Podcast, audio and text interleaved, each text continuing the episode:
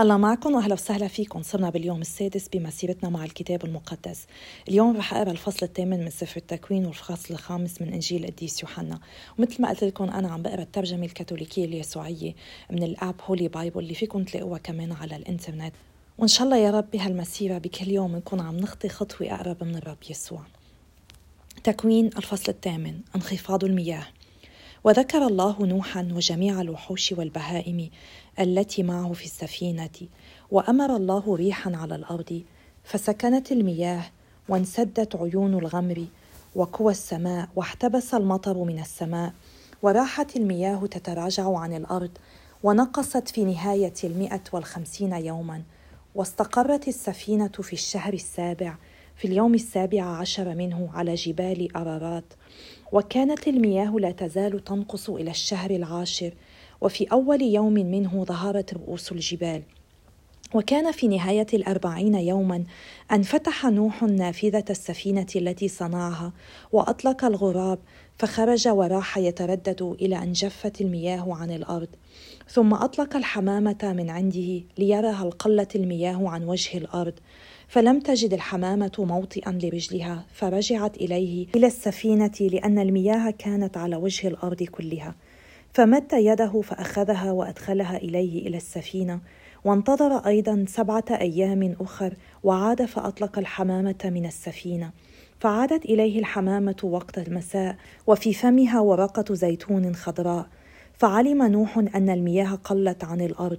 وانتظر أيضا سبعة أيام أخر ثم أطلق الحمامة فلم ترجع إليه ثانية. وكان في سنة أحدى وستمائة من عمر نوح في اليوم الأول من الشهر الأول أن جفت المياه عن الأرض فرفع نوح غطاء السفينة ونظر فإذا وجه الأرض قد جف. وفي الشهر الثاني في اليوم السابع والعشرين منه يبست الأرض. الخروج من السفينة. فخاطب الله نوحا قائلا أخرج من السفينة أنت وامرأتك وبنوك ونسوة بنيك معك وجميع الوحوش التي معك من كل ذي جسد من الطيور والبهائم وكل داب يدب على الأرض. أخرجها معك لتعج بها الأرض وتنمو وتكثر. فخرج نوح وبنوه وامرأته ونسوة بنيه معه وجميع الوحوش والحيوانات الدابة والطيور وكل ما يدب على الأرض بأصنافها خرجت من السفينة. وبنى نوح مذبحا للرب وأخذ من جميع البهائم الطاهرة ومن جميع الطيور الطاهرة فأصعد محرقات على المذبح. فتنسم الرب رائحة الرضا وقال الرب في قلبه لن أعود إلى لعن الأرض بسبب الإنسان لأن ما يتصوره قلب الإنسان ينزع إلى الشر منذ حداثته ولن أعود إلى ضرب كل حي كما صنعت. ما دامت الأرض فالزرع والحصاد والبرد والحر والصيف والشتاء والنهار والليل لا تبطل ابدا. الفصل الخامس من إنجيل القديس يوحنا. يسوع في أورشليم في العيد مرة ثانية. يسوع يشفي مقعدا. وبعد ذلك كان أحد أعياد اليهود فصعد يسوع إلى أورشليم وفي أورشليم بركة عند باب الغنم يقال لها بالعبرية بيت ذات ولها خمسة أروقة يضطجع فيها جمهور من المرضى بين عميان وعرج وكسحان وكان هناك رجل عليل منذ ثمان وثلاثين سنة فرآه يسوع مضطجعا فعلم أن له مدة طويلة على هذه الحال فقال له أتريد أن تشفى؟ أجابه العليل يا رب ليس لي من يغطني في البركة عندما يفور الماء فبينما أنا ذاهب إليها ينزل قبل آخر. فقال له يسوع قم فاحمل فراشك وامشي. فشفي الرجل لوقته فحمل فراشه ومشى وكان ذلك اليوم يوم السبت. فقال اليهود للذي شفي هذا يوم السبت فلا يحل لك أن تحمل فراشك. فأجابهم إن الذي شفاني قال لي أحمل فراشك وامشي. فسألوه من الرجل الذي قال لك أحمل فراشك وامشي؟ وكان الذي شفي لا يعرف من هو لأن يسوع انصرف عن الجمع الذي في المكان. ولقيه يسوع بعد ذلك في الهيكل فقال له ها إنك قد تعافيت فلا تعد إلى الخطيئة لئلا تصاب بأسوأ. فذهب الرجل إلى اليهود فأخبرهم أن يسوع هو الذي شفاه. فأخذ اليهود يضطهدون يسوع لأنه كان يفعل ذلك يوم السبت. فقال لهم إن أبي ما يزال يعمل وأنا أعمل أيضا. فاشتد سعي اليهود لقتله لأنه لم يقتصر على استباحة حرمة السبت بل قال إن الله أبوه فساوى نفسه بالله. الآب والابن. فقال لهم يسوع الحق الحق أقول لكم لا يستطيع الابن أن يفعل شيئا من عنده بل لا يفعل إلا ما يرى الآب يفعله. فما فعله الآب يفعله الابن على مثاله لأن الآب يحب الابن ويريه جميع ما يفعل وسيريه اعمالا أعظم فتعجبون. فكما أن الآب يقيم الموت ويحييهم فكذلك الابن يحيي من يشاء لأن الآب لا يدين احدا.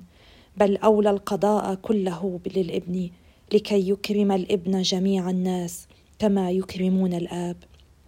فمن لم يكرم الابن لا يكرم الآب الذي أرسله.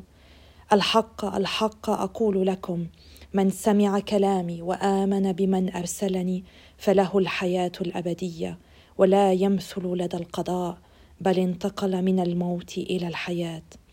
الحق الحق أقول لكم تأتي ساعة وقد حضرت الآن فيها يسمع الأموات صوت ابن الله والذين يسمعونه يحيون. فكما أن الآب له الحياة في ذاته فكذلك أعطى الابن أن تكون له الحياة في ذاته وأولاه سلطة إجراء القضاء لأنه ابن الإنسان. لا تعجبوا من هذا.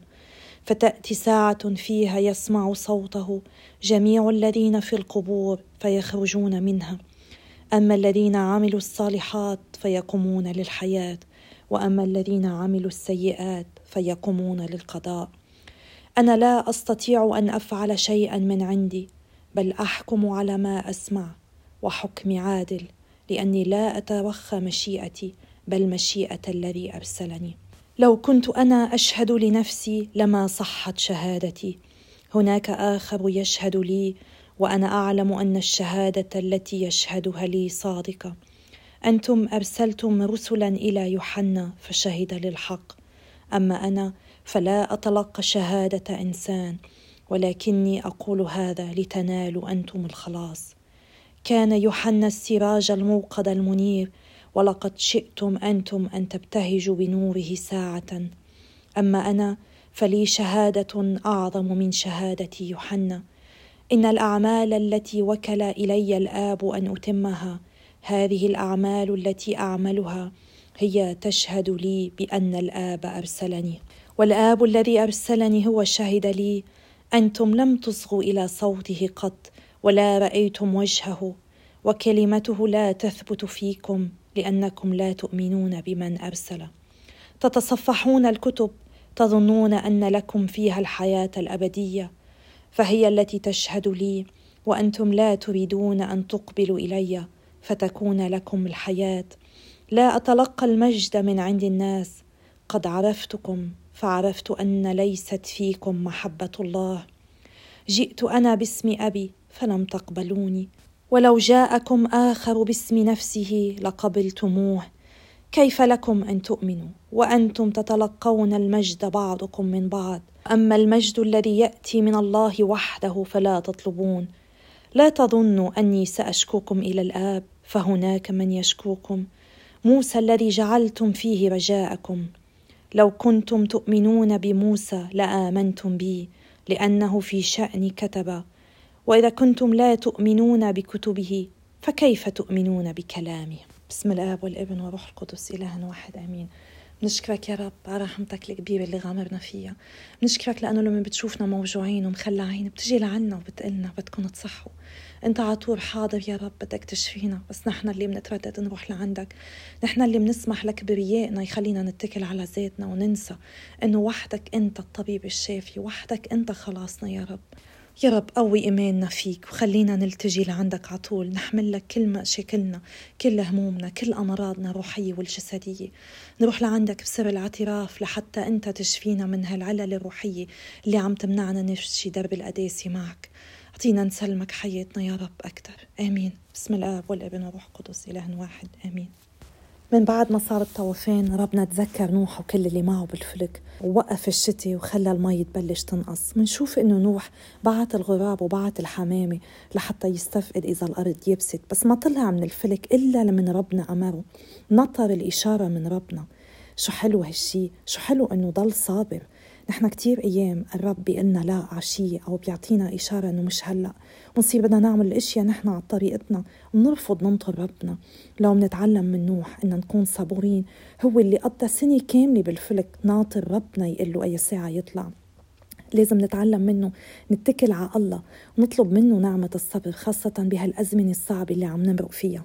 منشوف لما نوح طلع من الفلك بنى مذبح وقدم ذبيحة للرب والرب قبلها بكل رضا كتير مرات بالكتاب المقدس منشوف إنه الله عم بفرجينا محبته وصبره تجاهنا. رغم إنه بيعرف إنه نحن على طول منميل للخطية بضل على طول عم بيساعدنا بضل على طول عم بيسعى يخلصنا عم بيسعى يقربنا منه. لما نحن بنخطي أو بنبتعد عن الله أكيد نحن بنستحق إن نهلك بدينونته.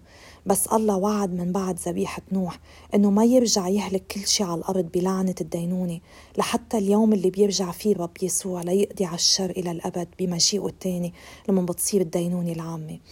وإن شاء الله لما بتجي الساعة اللي بدنا نأدي فيها الحساب سواء كانت ساعة مماتنا أو وقت الدينونة العامة إذا كنا بعدنا عايشين على هالأرض بيكون إلنا نصيب مع اللي عملوا الصالحات واللي راحوا للقيام المؤدية للحياة ومش مع اللي عملوا السيئات وراحوا للقيام المؤدية للدينونة مثل ما قالنا الرب يسوع بإنجيل اليوم قديس يوحنا. منشوف كمان بإنجيل اليوم الرب يسوع إجا عند الزلمة المخلع اللي له 38 سنة وناطر مين يساعده ليقدر ينزل بالبركة. الرب يسوع سأله بدك تشفي؟ الرب أكيد بيعرف شو في بالقلوب ويمكن سأله هالسؤال لأنه يمكن هالزلمة تعود بعد 38 سنة من المرض إنه خلص هيدي حياته وما في أمل له إنه يشفى. وما بقى يمكن عنده رغبة حتى إنه يساعد نفسه. ويمكن كمان الرب بده يفرجينا إنه هو ما بيساعدنا إذا ما نحن بنقبل هالشي. ما بيفرض هو مساعدته علينا إذا نحن ما طلبنا هالشي. يمكن كتار منا مقيدين بضعفنا بأمراضنا ومنحس إنه ما في شي بينعملنا. تذكروا إنه الله قادر يعمل اللي ما بينعمل. ما تخلي أي مشكلة أو أي صعوبة تخليك تفقد رجاك بالرب. صعب كتير علينا نفهم ليش الرب يسمح بهيك أشياء. بس أكيد ربنا دخيل اسمه على طول عنده مشروع إلنا. وكتير أيام من خلال مرضنا من خلال حالاتنا وظروفنا بيستعملنا لنساعد غيرنا سواء كانت بتقدمة وجعنا وألمنا أو بالدروس اللي منتعلمها من هالظروف اللي منقطع فيها. منشوف اليوم الفريسيين اللي كتير مسكرين على نفسهم وبدهم يطبقوا وصية إحفاظ يوم السبت بالطريقة اللي هني بدهم إياها. صاروا يركزوا على القواعد أكثر ما يهتموا بالإنسان وبحياته وبصحته. قديش هين علينا نحن كمان أن نعمل هالشي؟ ونصير مركزين على القواعد وعلى الأنظمة اللي صنعها الإنسان لدرجة إن مننسى الإنسان اللي بتشملهم هالقواعد. هل بطبق قوانين وقواعد من عندي أنا مثل ما أنا بدي وبكون سبب عثرة لغيري؟ ولا بعمل الأشياء حسب ما ربنا بده وبكون عم ساعد خي الإنسان؟ منشوف كمان بإنجيل اليوم الرب يسوع قال له ما يروح يخطي بقى وقال له بيصير بحالة أسوأ. هيدا الشيء بيذكرنا أنه برغم أنه معجزة شفاء المشلول كتير عظيمة الرب بهمه أكثر شفائنا الروحي لأنه غفران الله للخطايا هو أعظم عطية فينا ننالها وإن شاء الله بهالزمن المقدس أي شخص منا بعيد عن سر الاعتراف. بيطلب من الرب القوة والشجاعة أنه يروح لحتى يختبر محبة ورحمة ربنا بطريقة عميقة أكثر وبطريقة عظيمة مثل ما هو بده يعطينا إياها. ما نضل نقول أنا بعترف لربي. كتير مهم أفحص ضميري كل يوم قبل ما نام وراجع حالي شوف وين غلطت تجاه ربنا وأقول فعل الندامة وأطلب السماح منه. بس هيدا ما بيغني عن نيل سر الاعتراف. هيدا السر اللي بيعطينا نعم كتيرة لنقدر نتغلب على الخطايا ونمشي على درب القداسة اللي رب بده إيانا. نسلكها لنوصل لعنده لأنه هو بده حياتنا معه تكون للأبد وهالشي ببلش لما نقبل الرب يسوع مخلص. وهون منبلش مسيرة جديدة لما نقبله ومنمشي على طريقه ومنعيش تعاليمه. والموت الجسدي بده يصير لكل واحد فينا بس المهم بعد هيدي اللحظة وين منروح؟ منروح على الحياة الأبدية ولا منروح على الدينونة؟ ومهم نفهم شو عم بيقلنا الرب إنه الله هو مصدر الحياة وخالقها وما في حياة بعيدة عنه لا هون ولا بعدين. والحياة اللي فينا هي عطية منه. ومن هيك لازم نحترمها ونحافظ عليها. وبما أنه الرب يسوع كمان هو كائن منذ الأزل وإلى الأبد مع الله الآب الخالق كمان هو الحياة. ومن خلال الرب يسوع مننال الحياة الأبدية.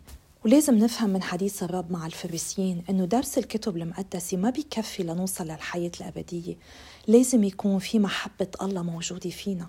إذا الرب يسوع رادي اي محبة الله بقلوبنا قديش بيطلع هيدا الرقم من واحد لعشرة بناء على حياتنا خدمتنا وجودنا مع غيرنا لساننا الدافي كتير مهم نصلي ونطلب إنه الرب يملينا من محبته ونقضي وقت معه عم نقرا كلمته ونتأمل فيها لتغيرنا.